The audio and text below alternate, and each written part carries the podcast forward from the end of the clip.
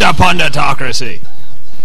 Lawrence.com's politics and culture talk show, where, despite our sometimes overwhelming inclination to prove that we're better read than an average 14 year old, we promise to keep our George Orwell references down to a bare minimum. No more than uh, three per segment. Uh, besides, I'd rather use hipper, more contemporary allusions to that other great political allegory, Mission Impossible 3. I mean, there's a bomb in his head. That means something. Hey, uh, if a homosexual dwarf who worships aliens playing a super spy with explosives planted in his skull isn't a perfect metaphor for the Bush administration's illegal domestic spying program, then I don't know what is. In Dallas, Texas, I'm Gavin, and joining us tonight from Lawrence, Kansas is somebody. Yes, rather than just ejaculating into the void, as I've done the past two episodes, and as Star Jones's husband does every night, we're joined tonight by longtime friend of punditocracy and first time pundit, Michael. Say hello, Michael. Hello, everyone. I'm glad I can spew forth this debut upon you and your ears. And uh, uh, quick plug for Michael. He's got a great podcast called The Yank Sizzler. Look for that. What's the website? The yanksizzler.libsyn.com. And it's only music, so if you find me offensive in any way because of my politics or viewpoint, you won't have to listen to it on the music podcast. Well, music. no, that's not true. I do spew in between songs. yeah, come on. Don't be modest now. uh, but there'll also be a link for the Yanks. There is actually currently a link for the Yank Sizzler on punditocracy.net. Yes, I returned visit. the link too. So yeah, mm-hmm. it, it's a it's an incestuous online feedback loop. Yes, it's linktastic. uh, but after you've finished uh, podcast hopping between our two sites, please, if you have any comments about this particular podcast, drop us a line at poundingthepundit at yahoo.com. But um, let's just get right into it. Uh, President Bush, approval numbers tanking. Uh, he's uh, surpassed his father insofar as unpa- unpopularity and is, in fact, currently matched only by Richard Nixon in his approval and disapproval ratings. And one of the major issues that is completely strangling his approval numbers is, of course, the NSA illegal domestic spying program. This thing, uh, if if I wasn't paranoid enough, uh, now on top of having to wear a tinfoil hat, I have to wear a tinfoil vest, gloves, and a condom. Uh, it's it's better to let things stew in their own juices. Yeah, but, but you don't uh, want to use that tinfoil condom with any uh, oil-based lubricants. You want to use a water-based lubricant when you put that tinfoil. That's very true. And while wearing the uh, tinfoil condom, I do not want to fuck a microwave. As is my or, want. Or, or Dick Cheney's pacemaker.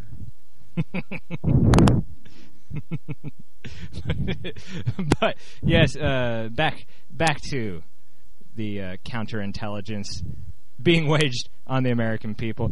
The when this story first broke last year, uh, Bush swore up and down, up and down that the program was reserved for Al Qaeda and Al Qaeda sympathizers, and it's only used on calls coming from other countries and calls going to other countries. Uh, and of course, we found out just this past month, thanks to USA Today, of, of all sources. Yeah, who's who's breaking stories with at USA Today? I know, like, and, and, you, and you know the checked, editor. You know the editor has a quandary as to whether or not to put that on the front page, or the fact that Britney Spears is pregnant for the second time. Yes, or the infographic breaking down which of the American Idol contestants is cuter. It was it was a very intense debate session in the uh, editorial room at USA Today. I tell you, but Uh, to their credit, surprisingly enough, they decided to run with the NSA story, in which they broke that the NSA is keeping the largest database known to man in the history of databases.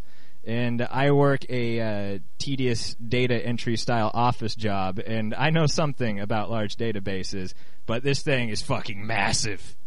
It uh, has billions and billions. Yeah, yeah, billions, probably upwards of trillions of calls have been logged by the NSA, and uh, they swear they swear that uh, they don't have any personal information. They're not listening in on conversations. They're not. Tro- the, the President Bush's favorite word now is trolling for information. They're not. Tr- we're not. We're not trolling for information. He doesn't have Um, he doesn't have pink spiky hair. Although he does sometimes stick a pencil up his ass. but that's just when he's bored. Uh, yeah, so it's been revealed that apparently uh, every American who's ever made a phone call in the past three years is an Al Qaeda sympathizer and uh, has been making frequent calls to other countries.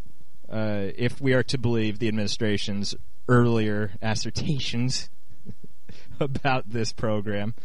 Uh, but the, the the other interesting aspect of this story, I think, is that it was done with the tacit understanding of three of the major telecommunications companies: AT and T, Bell South, and Verizon. Uh, although they're now trying to wiggle out of this and uh, using uh, uh, Clintonian legalese, saying, "Well, yeah, we uh, we're not listening to people's calls. We're not we're not providing conversations to the government. No, you're just providing the phone numbers and the records of those calls. Uh, but yeah, the the lone holdout to the surveillance program was Qwest, and uh, Qwest was primarily because well, for, I'm sure they might have had you know a, a conscientious bone in their corporate body and say hey, this doesn't sound you know constitutional. Well, yeah, the CEO got a memo asking for it, and he said, "Well, do you have a warrant?" And the government said, "Well, no." And then he said, "Well, then I'm not going to give it to you, and if you want them, you have to bring a warrant to my lawyers." And then when he retired, the CEO that replaced him had the same because the government tried again once they learned he had retired with the new CEO, and the second CEO who learned under that CEO was the same type of uh, motto of no, we're not going to give them to you without a warrant. So you know what? Good for Qwest. Yeah, good for Qwest. and uh, uh, if I uh, ever think to in the future, I'm gonna switch phone companies. Uh, but I'm lazy, so that probably won't happen. Uh, but Plus yeah, they- Qwest they- also also primarily concerned about being open to uh, class action lawsuits. Uh, which now AT and T, Verizon, and Bell South are all facing. Um, so Qwest doing the right thing as well as the smart thing from a business standpoint. But uh, going going back to that that weird exchange between the CEO and the NSA, where they asked for a warrant, and uh, the NSA said no. And so uh, Quest said, "Well, how about you just go to the FISA court? The FISA court is the the court that's been uh, at the center of this whole scandal. FISA court is the uh, Foreign Intelligence Surveillance Act court, which is established in the wake of Richard Nixon's administration for oh oh I can't quite remember what was for. oh yeah domestic spying. Um, it was the law. Congress established a separate court that provides uh, warrants for wiretapping and surveillance of domestic or international. And so the Qwest CEO said, "Well, okay, if you can't get me a uh, warrant, just get me a note from one of the judges on the FISA court saying that this is legal." And the NSA turned around and said, eh, "We don't think they give us one." it's kind of like the kid being busted for playing hooky, and he's asked, "Where's the doctor's slip?" Um, I, I'll get back to you on that. Uh, so the NSA, yeah, everyone, everyone knew that this program was illegal, uh, including the NSA. Uh, this is, of course, as most balls of pure evil are. Uh, this originated from Dick Cheney's anus. And uh, Cheney suggested this program uh, shortly after September 11th. And the, the NSA, which was then led by Michael Hayden, who's now uh, the, the nominee for CIA chief, and uh, we'll talk about him more later. But uh, Michael Hayden actually uh, told Cheney that that's illegal. We can't do that because Cheney wanted to wiretap all calls, period, regardless of if they were incoming from foreign countries or outgoing to foreign countries. The NSA insisted that they had to limit the scope to that. Uh, however, they apparently lost that debate. And and oh, the other funny, the hilarious little anecdote that I like about this story is that after Cheney came up with this, it was of course Alberto Gonzales's job uh, to try and craft a legal rationale for this. Uh, Alberto Gonzales, uh, now Attorney General, was primary counsel to President Bush, is the architect of the uh, um, squeal like a pig uh, memorandi uh, that justified torture yeah, in they are Guantanamo. Not, they are not bound by the Geneva Convention. Nope, nope. Uh, who defined torture as organ failure, basically meaning death. So as long as you don't kill them, that's fine. However, as certain photos and videos have revealed, we've even um, violated that narrow definition of torture uh, in Abu Ghraib and Guantanamo. Uh, well, you could even yeah. you could even get picky with them. Your skin is an organ; it's actually the largest organ you have, and you know by breaking skin, you could have organ failure. I mean, if you want to get Dippy. really, I mean, they pl- they play legalese with all the words and everything. So I don't. I mean, it should just be turned right around on them. You know. That's true.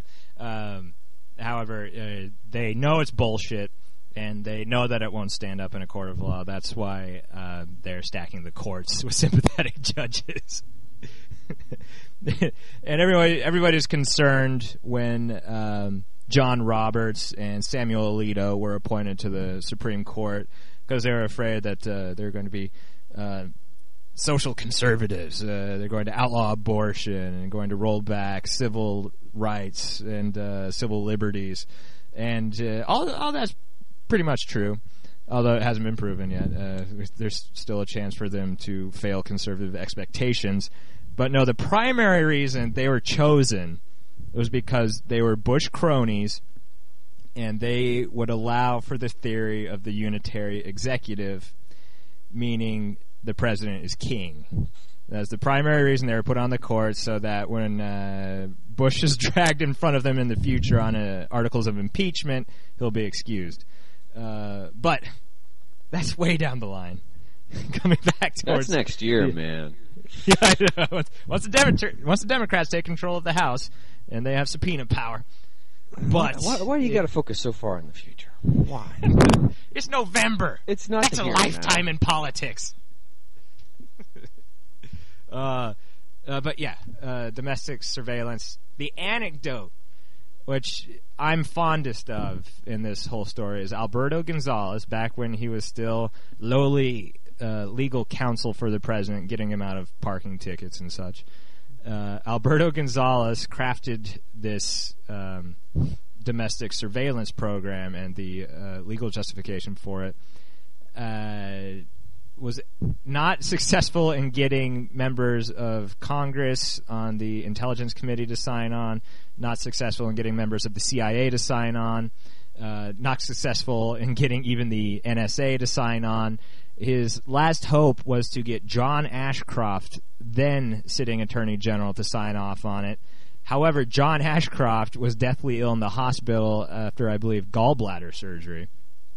And so there's this scene where Gonzales visits John Ashcroft in his hospital bed with this uh, legal rationale for domestic surveillance, and Ashcroft, uh, still groggy from anesthetic and with an open seeping wound, and who, by the way, is a crazy ass fundamentalist conservative. Uh, even with all of those things going against him, Ashcroft still had enough wits about him to say this isn't legal. and would not sign off on it. So uh, they had to wait until Ashcroft left office and install Gonzales before they could get the Justice Department to fully implement this thing in conjunction with the NSA. But I just, I just like that touching uh, sort of Philadelphia-like moment visiting John Ashcroft on his hospital bed. You, and you know Gonzales brought him flowers with a little like uh, rabbit or troll that's that's nestled in the bouquet. That says something cute where the words are spelled with like ph's instead of t's at the end or something. Get Yeah, but you know he's fine then. But you know he's such a cheap bastard, and uh, he, he's a conservative after all. That he just went to the hospital gift shop that morning and bought it for him. No, I mean, no thought whatsoever. He actually walked into the room next door to Ashcroft and just stole that person's flowers while they were Yeah. sleeping. And, And then smothered that person with a pillow to cover his tracks. but yeah, this uh, this domestic spying. Um, so finally, Bush was able to uh, uh, sneak it around the legal system, mostly by keeping it surreptitious and uh, known only to a handful of uh, government officials. And uh, by the way, when uh, Bush says that all of all of the necessary members of Congress were informed, that means that he held closed door sessions with members of the Senate and House Intelligence Committees and swore them to an oath of silence under penalty of law, meaning they were not allowed to talk about it in any way, shape, or form outside of these meetings. And so you get this rather sad spectacle of Senator Jay Rockefeller, who sits on the intelligence committees, handwriting a note with his objections in it because he is not allowed to type any objections pertaining to these meetings because that's against the law. You can't have a permanent record of these sorts of things. So he, he handwrites a note that he sends to Cheney saying that I have problems with this. And of course, Cheney just you know shits in his mouth and moves on about his day.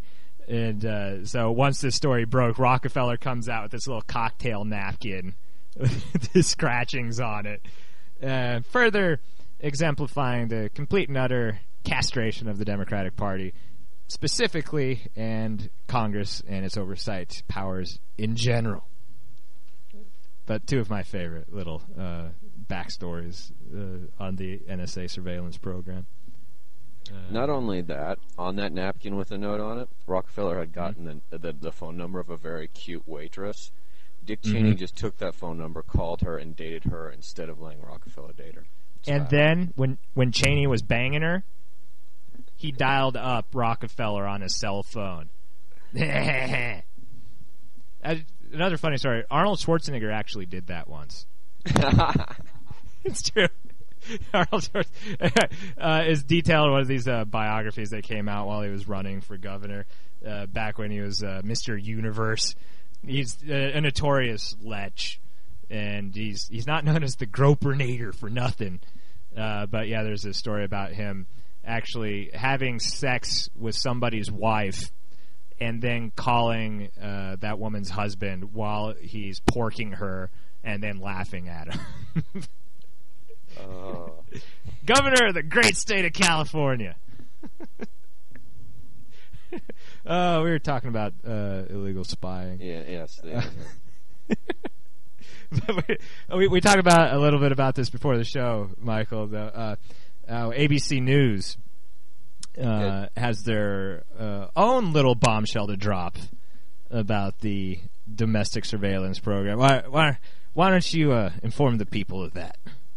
um, well, of course, being a pundit show, I've forgotten the actual facts of it, but That's Um, right. You know, it, it, we're protecting their identities by not remembering Yes. their names. yes. Uh, two of ABC's reporters came forward, and, and they have gotten pretty solid leads that their phone records have been kept and have been sorted out to the point where not listened to, you know, quote, not listened to by the NSA, but basically any phone calls that they make as being in in the vocation of being a journalist are recorded, i.e., phone calls to sources, phone calls from sources, phone calls from whistleblowers, phone calls you know, just from anyone and anyone. But it's the whole point of now the NSA can just line up who where these phone calls come from. They can stomp out whistleblowers. Basically, it's not even it's not even a retroactive action that they're looking for. They're looking for paranoia and for they want to make people afraid of. They want to they want to stop the whistleblower and the source and the internal leaks before they begin. They don't want to go back and retroactively stomp on these people. I mean, they will if they find out, but they want to make everyone so paranoid and scared that no one says anything and just keeps their mouth shut. Yeah, um, this I've I've thought this for a long time, uh, but I, I seem to have some proof now that this whole surveillance program is basically Nixon's plumber program, just on an insanely large scale, uh, where the Bush administration is doing Oppo research on people that disagree with the administration. Uh, this whole thing is a charade cooked up under the guise of national security, exploiting September 11th and uh, the fear of terrorism so that Bush can find out if New York Times columnist Frank Rich is calling gay phone sex hotlines. That's my And theory, will be- and, and and I'm sticking with it. If he is. and uh, if he is in fact calling those hotlines, uh, there's plenty more leakage than just of the journalistic variety. Uh, but, um, yeah, Michael Hayden, who was the NSA architect who implemented the domestic spying program. Michael Hayden is a uh, general, four star Air Force general. Um, he's now been nominated to replace uh, Porter Goss. Porter. Who did Uh, absolutely nothing. yeah, except attend Republican poker parties with uh, various ladies of leisure, if you know what I'm talking about. Yeah, they had a, Uh, order poker party.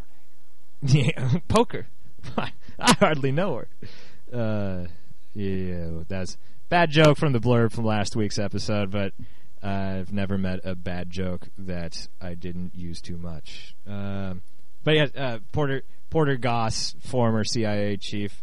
And by, and by the way, my other conspiracy theory about this whole thing, if it is in fact not Bush just uh, spying on political opponents, um, it could be that Porter Goss was attending one of these Republican poker parties and uh, was receiving a lap dance from one of the call girls in the uh, Duke Cunningham Watergate suite. And uh, upon blurting out, tap that, uh, one of his underlings mistook that and uh, decided to tap phones and not the intended tapping recipient. But again, time will bear me out. Yeah, time will bear that out.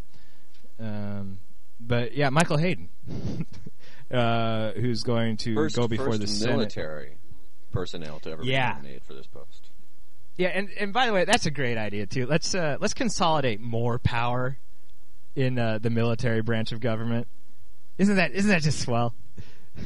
Yeah, but it's not like any previous civilian director of the CIA wasn't a military thinking individual. I mean, it's not like they were raindrops and and puppy licks and like. I mean, they, you know, these were It's my favorite flavor of lip gloss, by the way. puppy licks. Puppy Um, licks. you know, I mean, all of these people, even even without a military history, are just as military militarily motivated as a as say Hayden will be. Yeah, and I'm sure that it probably doesn't make any difference, but the uh, perception's bad. And uh, if, as if Donald Rumsfeld doesn't already have a mightily engorged um, Napoleon complex, now that he's controlling both, uh, ostensibly controlling both the, the Defense Department and the CIA. And by the way, this reminds me of another uh, little story from the, the past week. Uh, the um, some sort of function that Rumsfeld was uh, attending, some sort of uh, think tank speech that he was attending a few weeks ago. Him and his think A for- yeah. Yeah, I, yeah, yeah. Um, but uh, while he was speaking, he mistakenly opened up uh, to questions from the audience, and one of the questioners in the audience happened to be a former CIA analyst. And um, basically called him on all the bullshit he's been spewing in the media for the uh, past oh six years, uh, specifically on uh, the charges of weapons of mass destruction in Iraq and his uh, um notion that we be greeted with uh, uh, puppy licks. Yeah, in Iraq. Let's stick with puppy licks. Uh, but yeah, Rumsfeld.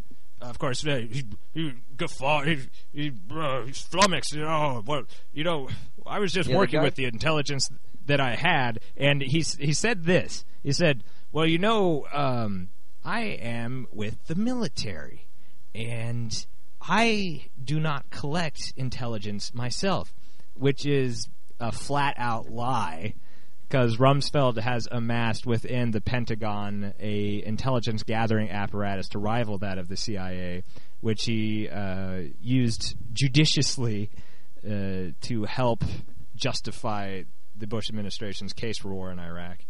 Uh, but yes, regardless of whether or not Hayden being nominated to head the CIA will provide an actual consolidation of military power over the intelligence community or not, uh, it, it looks bad, and a lot of congressmen, uh, Republicans included, think it's a bad idea. So, um, yeah, uh, there's going to be some uh, intense questioning and grilling going on in the Senate confirmation, which is happening uh, tomorrow night. Uh, this is being recorded on Wednesday for all of you podcast listeners. uh, but yes, we'll do an episode on that next week. The um, uh, I think that was down in Atlanta or somewhere else in the South where that where that incident you were talking about. And I remember reading the description of the event, and and the the, the guy called Rumsfeld a liar, and during his whole spiel to Rumsfeld, it, the the the report pointed out that multiple security personnel had surrounded this man, and at Rumsfeld's go, they would yank him out of the audience and pull him away. And But Rummy- they never did. Rummy, yes, Rummy actually waved them off. Yes, Because uh, Rumsfeld Rumsfeld was a uh, Well, how would that prize-winning wrestler in college, and he likes a good fight. And then yeah, his retort was, "I am not a liar, sir." he acted wounded. this this man who commands the mightiest army on the planet in the history of the planet, and uh, has uh, eh, whether directly or indirectly been responsible for the deaths of thousands of people, just completely taken aback by such a scurrilous charge. So thin-skinned he is. Like, Shut up. Oh, rummy. Uh, but yes, this uh, Michael Hayden thing. Um, Hayden was the architect of the NSA spying program while he was head of that, and uh, boy, uh, that was such a well-run and uh, legally established program. Let's put him in charge of the other intelligence gathering agency. That's a great idea.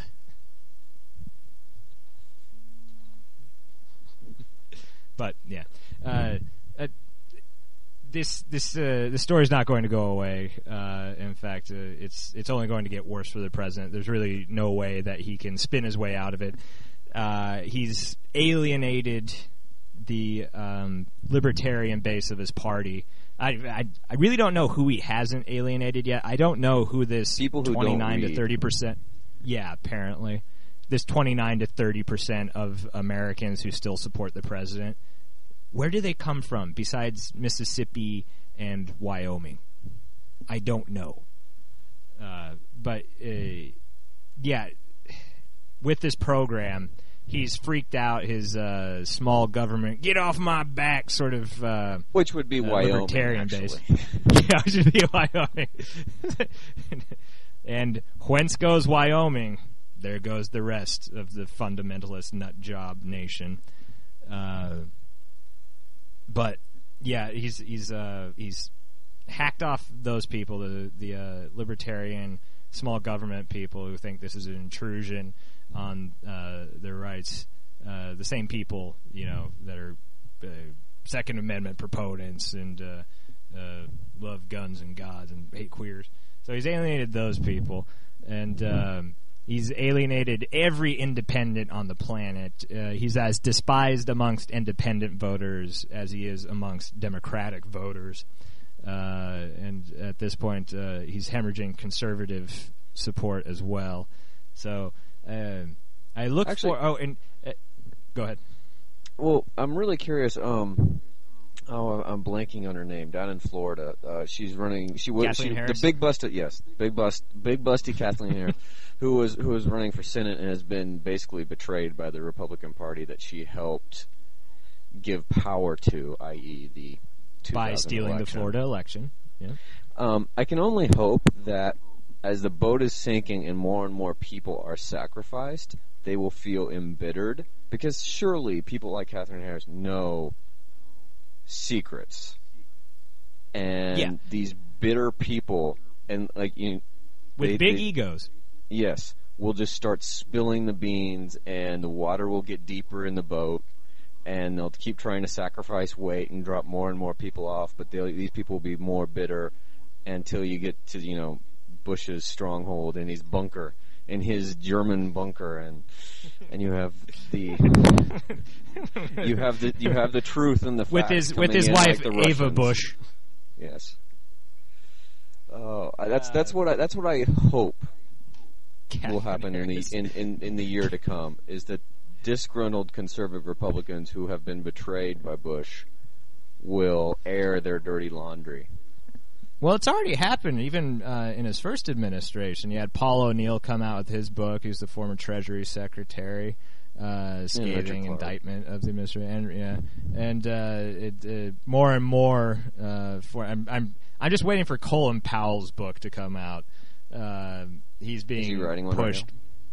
I I hope that he is. I'm sure that he probably is. Uh, but uh, Colin Powell, who is probably more than anyone uh, uh, used and discarded like so much jizz rag uh, for building the case for Iraq, um, his reputation has been tarnished uh, to appease this innoc- this administration's war lust.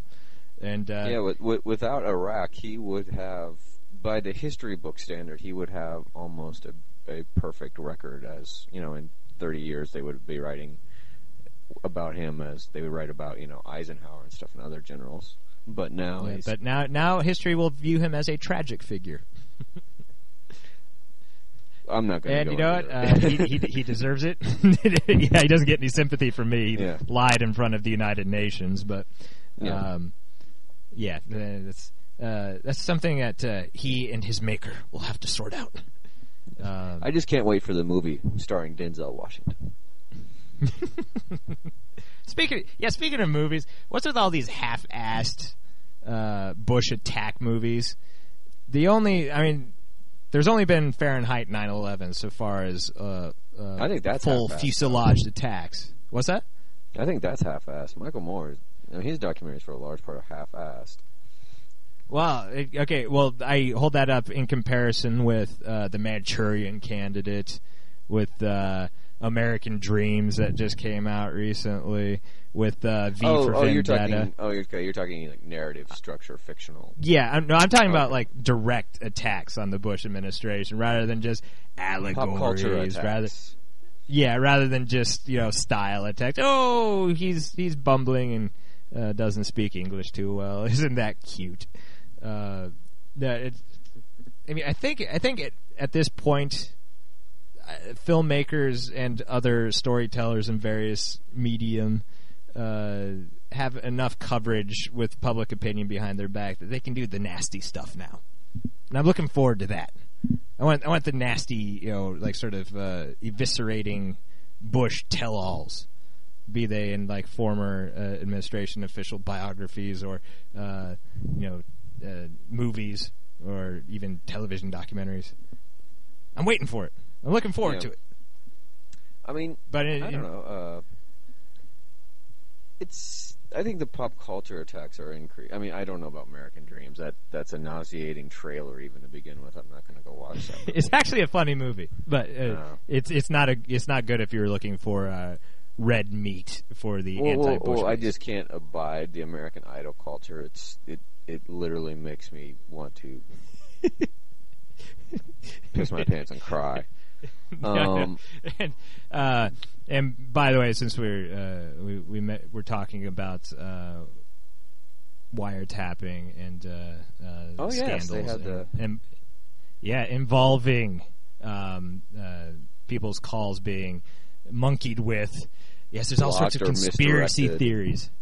Yeah, and that that one bald guy who people liked for some reason, uh, there was some sort of conspiracy to get him kicked off because he had signed up with this shitty band called Fuel. If anybody remembers them from the uh, late '90s, and I hope that you don't. Uh, but yes, more people far more concerned with the American Idol phone jamming scandal than they are with uh, the president and his administration running amok, urinating on the Constitution, and spying on your phone calls. They're okay with that. That's uh, you know, after September 11th, everything changed. But if you fuck with my American Idol, so help you, there will be blood in the streets. But Oh, it's a sad maybe that's day. just my cynical take on American American politics right now.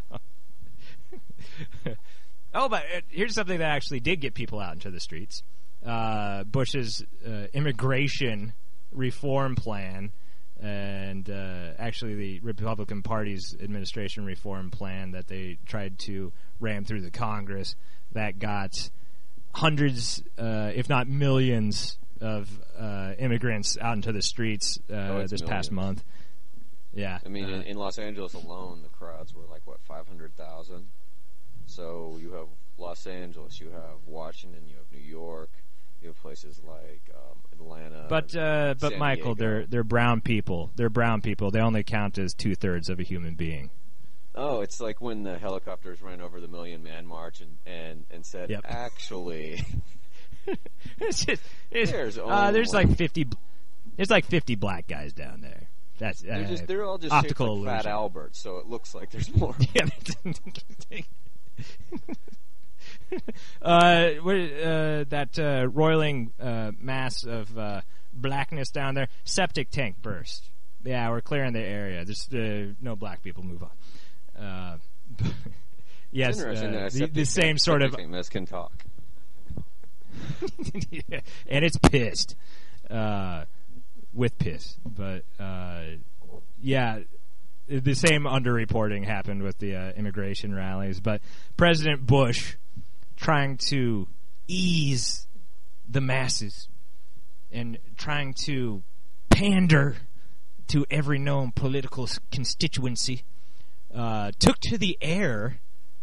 Uh, I guess that was just last night, wasn't it? I've already forgotten about it, but uh, No, yes, uh, the night. address. Oh, it's Monday night. Okay, yeah, it's again so forgettable and uh, non-newsworthy that I won't even validate it by remembering that it actually happened.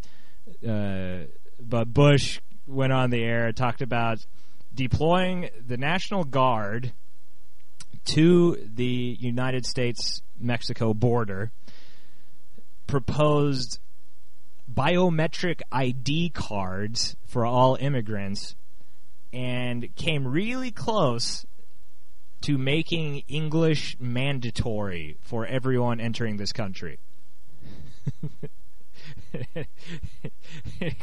it, there's just so much clusterfuck going on in there that I don't even Not really e- know where to begin. Not even France makes French mandatory to people going to France, so you can't get. And they're more national pride bitches about their language. Yeah. Yeah. So Uh, they get pissed off when people say and or cool. Uh, but yeah, um, it was Bush's political diversionary tactic. He had to do something to try and firm up his base, since, like I said earlier, he's hemorrhaging conservatives. So he had to come up with something that, for some reason, really bothers Republicans, and that's Mexicans. And let's let's let's be honest about that. When they're talking about immigration reform and immigrants, they're not talking about you know somebody from Poland studying abroad in Yeah, they're not Vermont. talking about the the smart kid who's over here in engineering school from India. They're talking you know, the guy who's mowing your lawn right now. yeah, yeah. We're taking the good jobs. but yeah, Mexicans. This is all about Mexicans, and it's all about the reactionary, racist base of the Republican Party, uh, concerned that their Anglo-Saxon base uh, grip uh, on this country's population is slipping and that they will eventually become the minority. Hate to break it to you, it's going to happen. Might as well learn a few Spanglish bits, although don't see the movie Spanglish. Uh, that'll uh, help no one. But uh, yeah. uh, oh, this, this is also great. Fox News. Um, recent, uh, one of their reporters, uh, this like, okay, you think that Sean Hannity's bad, and he is bad. He is the Uh, worst and, of the uh, worst. He is terrible. Uh, but people seem to forget that they're, uh, and you have Bill O'Reilly too, and that you know he's Bill O'Reilly. It goes without Bill saying. O'Reilly's Uh, almost comical now, though. I mean, it's he's in his He is. waning.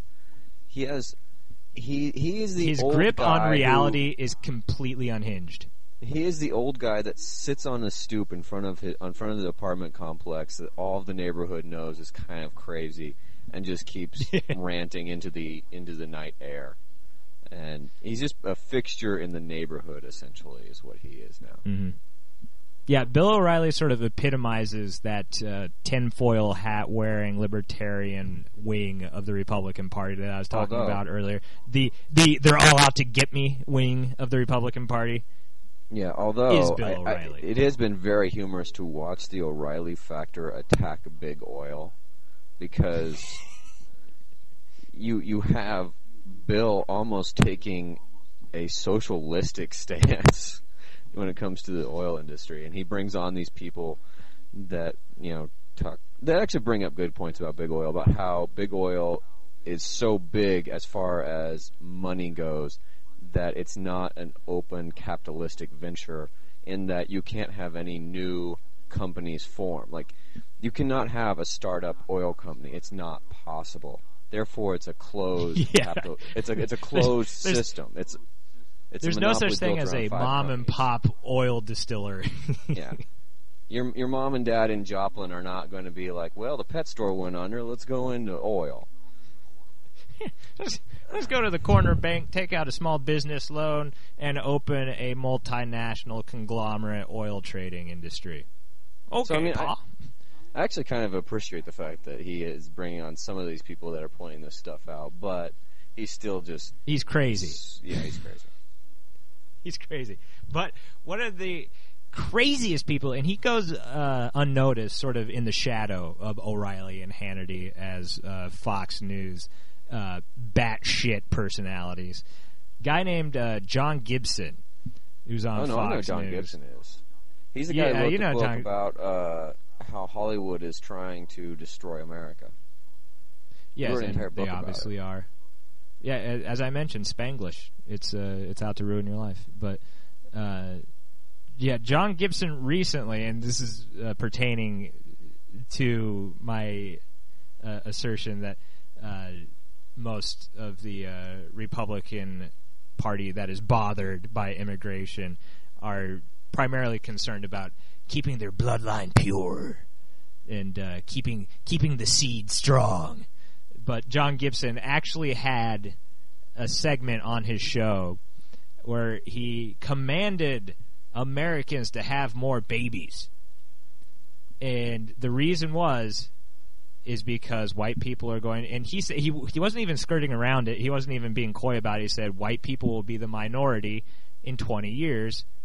We need more babies. White power, brother. White power. Yeah, what- John, John, Gibson, who by the way is just a sparkling example of uh, the Aryan ideal. If you've never seen this man, uh, just trust me, you don't want any more of this mongrel running around. You want you want his DNA to end with him. He's got that but very this guy.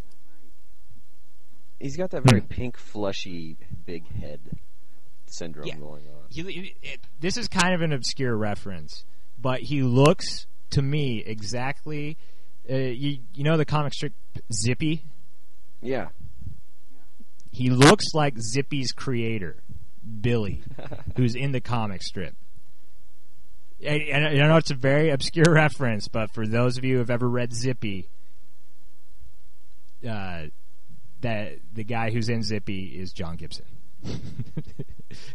Bill, Bill Griffith, who uh, authors and uh, draws Zippy the Pinhead, could possibly be John Gibson. I'm, I, I haven't proven this yet, but uh, I'm waiting for the uh, uh, semen results to come back. But uh, yeah, so Bush comes out with this immigration policy, which is meant to soothe the jangled nerves of the huddled rich white masses. Uh, so he's proposing sending the National Guard down to the uh, Mexico border in rotating shifts of 6,000, uh, which A is going to put an even greater strain on the National Guard, what with, you know, Iraq and natural disasters. We've got one of the largest hurricane seasons uh, ever in this nation's history Yeah. In just a few months. Yeah, let's you know, let's let's time this perfectly. Let's get Louisiana and Texas and Mississippi and Alabama's National Guard onto the border. And I'm, when I'm talking, talking Texas, I'm talking East Texas, where hurricanes hit. Let, let's get Yeah. them all over to Arizona and New Mexico so they can be as far away as possible when their states actually need them. See, that's that's our president always putting our troops first, keeping them out of harm's way when they're not in Iraq uh, or Afghanistan uh, or hunting with Dick, Dick Cheney. Uh, but uh, yeah, okay. So you got this useless program of sending six thousand unarmed, untrained National Guardsmen who will not be allowed to um, arrest anyone or detain anyone. They're basically going to be standing on the border with binoculars, uh, playing circle jerk. I'm not exactly sure. Uh, I, I guess good work if you can find it, but uh, it's going to be a meaningless position. They're going to act mostly as I don't know clerical support to the border guard. Um, uh, yeah, and six thousand troops at a time. That's I don't know if people realize exactly how big the border is between the United States and Mexico, but it's going to take a few more than six thousand people to uh, holding hands to play Red Rover with the entire country of Mexico. Uh, I think Okay, when so- people think of the border, they think of that gateway that goes into Tijuana. where yeah, they always had that one that's featured in like all the stock news footage. Yeah, yeah. And you know, uh, if we want to protect the Bush twins when they're going on their next spring break, then by all means deploy the National Guard.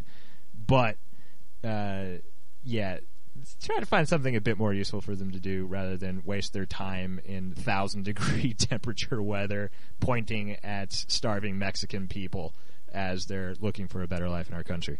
Uh, okay, so that's a bad idea. First of all, uh, second of all, this biometrics ID card impossible to implement and kind of creepy and right up there uh, with uh, uh, our Orwellian references that I uh, was trying hard to avoid. Uh, by the way, once Joe Scarborough starts using the term "Big Brother" in reference to uh, George Bush's federal government, you know things have gotten pretty bad. And also, if George Scarborough starts using a reference, I don't ever want to use that reference again. Uh, not only because uh, he's repugnant and I don't like him, but also because uh, Big Brother was an awful CBS reality TV show, and it scarred me horribly. Uh, So the biometric cards not going to work. The six thousand troops in rotating shifts not going to work, and the English as the mandatory language um, coming from a man who who coined the terms strategery and decider uh, is delicious. Yes, he should be ironic. kicked out as soon as the as the plan is implemented. um,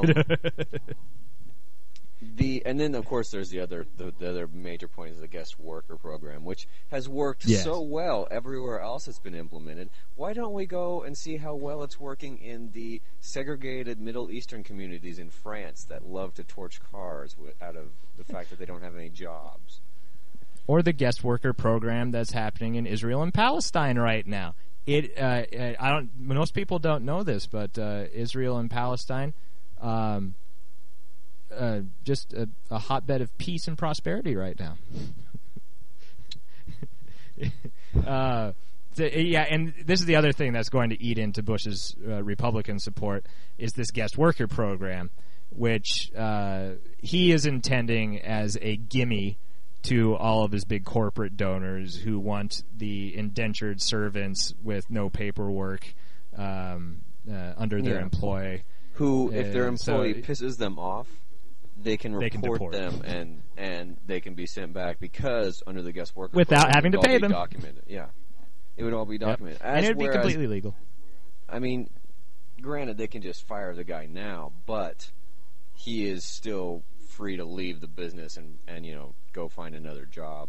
But under the guest worker program, he would have the paperwork of being a guest worker, and he would, could be sent back for like raising such words as better wages, Union. health care, union. Union.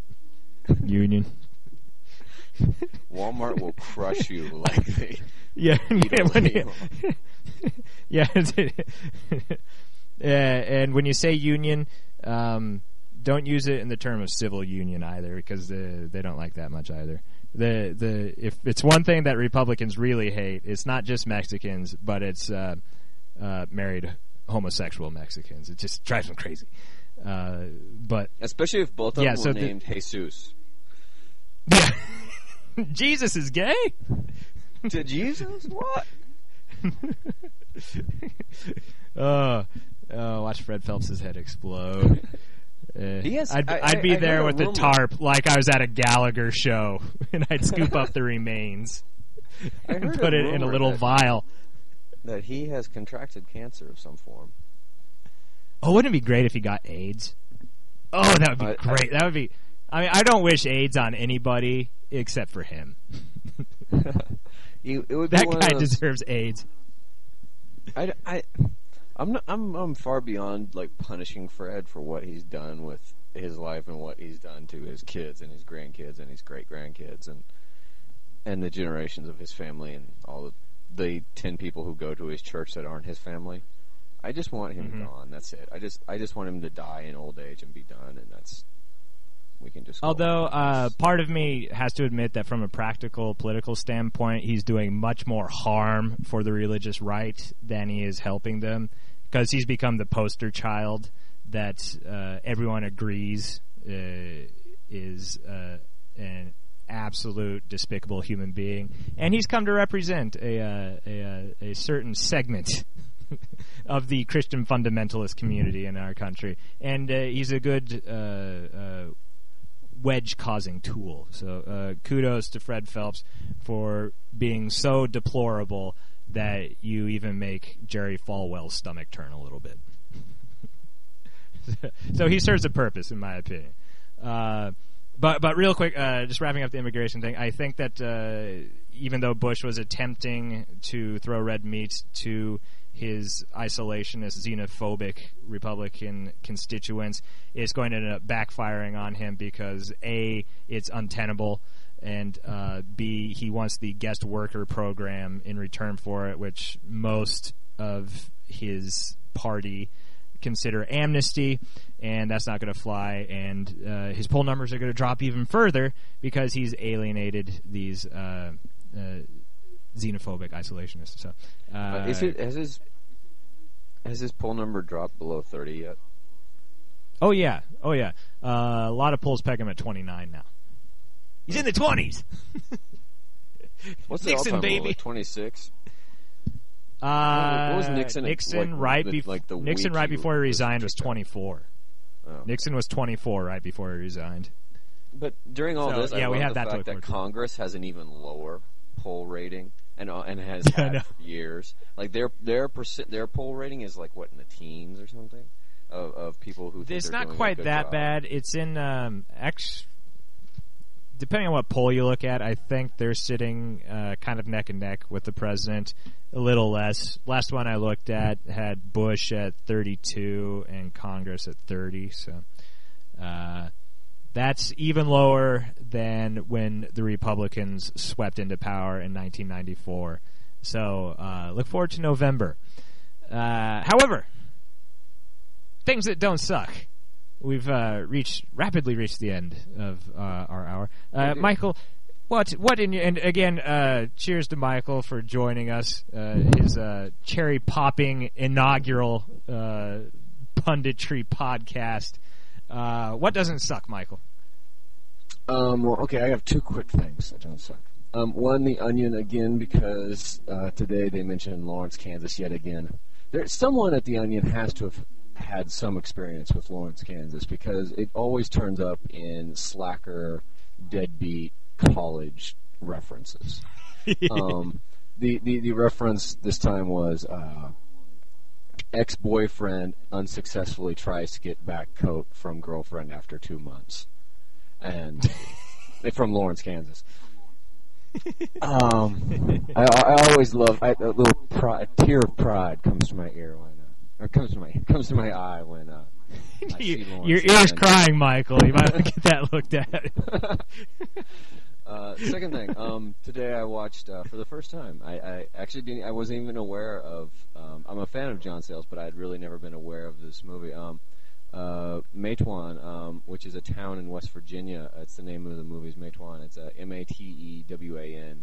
And in 1987, John Sayles made Not an movie Akira about- Kurosawa samurai film, by the way. no, um, made uh, a movie. It's based on a true story. Basically, what happened is you had a coal mining town who tried to unionize, and the coal company brought in did hired thugs. They were quote detectives from Baldwin Felts Detective Agency, and it ended up in a big shootout at the end, in which 20 or so people are killed, including the mayor of the town. The sheriff of the town at this time was actually Sid Hatfield of the Hatfield and McCoys. Ah. Um, two of the brothers of the Baldwin Felts Detective Agency die in the shootout. Sid actually survives the shootout, only to be assassinated later by Baldwin Felts Detective Agency on the steps of the Welch County Courthouse in West Virginia. Um, anyway, it's a it's a great movie. It's inspiring. It makes you want to think about labor rights, etc., and then all of that jazz. And but also, I have to point out there is a horribly there's a horrible book out there by a man named John Velk who actually works for the Oregon state government right now, but he has been hired by the Baldwin Felts Detective Agency to rewrite the history of that, in which he quotes the detectives were ambushed without guns. They were slaughtered in the street by the evil Sid Hatfield This, and the coal miners. This sounds like the end to Star Wars Episode 3. No! Yes, so, so apparently, Uh. somehow, the mayor and eight or so coal miners were also who were killed in the, in the gunfight were killed by their own guns. Apparently, because none of the uh, union busters that that the coal company had sit down were armed. See, if only the NRA was in existence back then to teach them proper gun etiquette and maintenance, none of this would have happened. No. So that doesn't suck. The movie doesn't suck. Uh, it sucks that they all passed away horribly. the story terribly sucks, but uh, the movie, important movie. Look it Uh, up, everyone. Yeah, maybe John Sayles, great director, uh, did one of my favorite films, uh, Eight Men Out. Uh, great film about the uh, Chicago Black Sox. Uh, also directed Brother from Another Planet uh, amongst many other great films. So anything by John Sayles, highly recommended. Uh, eh, real quick things that uh, I believe don't suck. I have sort of an HBO theme this week.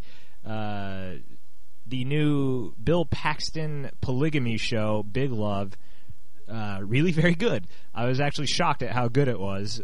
Great drama. It uh, deals with what could have been a cartoonish sort of caricature of uh, Mormonism and uh, uh, religion in this country, and is actually a very thought-provoking film about marriage and relationships. And if you do see it, I recommend you watch it uh, through the lens of the uh, gay marriage debate because I, I have a sinking suspicion that this show was conceived as an allegory for the gay marriage debate. Uh, but just something to keep in mind. Speaking of gay marriage, big gay Vito on The Sopranos. Love that storyline. Love that actor. Love how uh, the show has dealt with uh, that issue uh, from sly jokes about Rick Santorum onto um, uh, the popularization of Johnny Cakes. So uh, I recommend that. And uh, here's something that Michael actually reminded me of before we were recording the show. for anybody who watches Cartoon Network's Adult Swim, they caused a furor recently when they decided to air uh, unaltered entire episodes of uh, 90s after school phenom show Saved by the Bell. Uh, for no particular reason other than they thought it would be funny. And uh, they literally received hundreds of death threats for airing this show in the middle of their anime block of programs. and I think uh, nerds. How else were those boys know. supposed to masturbate? They couldn't masturbate to live action people. They have to masturbate to big-eyed, big-breasted Japanese drawings. I know. Uh, although Mark Paul Gosselaar does have fairly large unnatural eyes, and uh, Screech got big tits. Not he wears he wears the uh, the billowing shirts. Uh, not many people realize that. Yeah, Adult Swim decided to run with uh, all of the outrage and released a fake press statement saying that they had managed to bring uh, re-sign all of the original cast of Saved by the Bell, and we're going to start making new episodes of Saved by the Bell with the original cast. Where Screech is the principal, and he calls back all of his buddies to become teachers in administration, uh, while the the principal uh, I, I never watched the show. You watched it, Michael. What was the name Mr. of the principal? Belding. I've actually met Mr. Belding in real life. I had I, I had no dinner shit. behind him at a restaurant once. Did you introduce yourself? Yeah, slightly. I, I, Were you starstruck? actually, it was at a dinner. I kid you not. We we got into a dinner for the director of the. I, I sometimes, for people who don't know, I sometimes dabble in the film business. Um, we got into a dinner that was celebrating, and I know this is going to sound horrible, but I've forgotten his name. The director of Kiss of a Spider Woman. He's Brazilian, and uh, he had a new movie out at that oh, point called oh, yeah. Quero Um, what is his name? Oh, anyway. And I'm at this dinner, though, it was a hodgepodge, a menagerie of Kato Kaelin, the guy who played Mr. Belding, and Perry Farrell from uh, Jane's Addiction. it's as if all of the stars in the sky had been plucked from the heavens and put into this one dining hall to celebrate some foreign guy whose name we Yeah. can't remember. They- yeah, and basically that was the same emphasis of all of them. They didn't know who he was. Mr. Belding and Perry Farrell. Uh, I have one more point I forgot to mention. We can just drop it in real quick. Speaking of labor unions, the world was brought to its knees yesterday in Milan, Italy, because for three hours, um, fashion photographers, fashion makeup artists, and fashion models went on strike for three full hours No. to protest the taxes that were levied against Italian-based fashion firms as opposed to international fashion firms who do business in Milan because Milan is the, is the epicenter of fashion. But they're upset because other European and American fashion firms don't pay the high taxes that they pay as a national firm. So they went on strike for three full hours, bringing the world to its knees. Oh, if You know- only the union organizers that died in that coal mine could could see what has become of of, of, of unionizing in today's age. You know, it's funny you mentioned that. I thought everyone looked uglier yesterday. For three hours, though, just for three hours. now I know why. they're also uh, sense They're also protesting uh, the uh, inhumane uh, testing of cosmetic products on Kate Moss. Uh, Yes. They they thought that uh, it uh, PETA PETA was involved, um, and uh, Kate Moss had a few lines of blow and forgot about it. So. Uh, on that note, that uplifting note, that power to the people, oh, well, power to the good-looking rich people note, uh, like to again thank Michael for joining us this week on Punditocracy. Hopefully, he'll return for many more. Yes, it's been my and also like to, oh, thank you very much. And also like to plug uh, his podcast, The Yank Sizzler, and uh, plug our website www.punditocracy.net. Please feel free to write us at poundingthepundit at yahoo.com. Thank you very much for joining us. This has been Punditocracy. Bye bye. But if I did that, And we then it wouldn't be a secret. I gotta move my body tonight. I'm gonna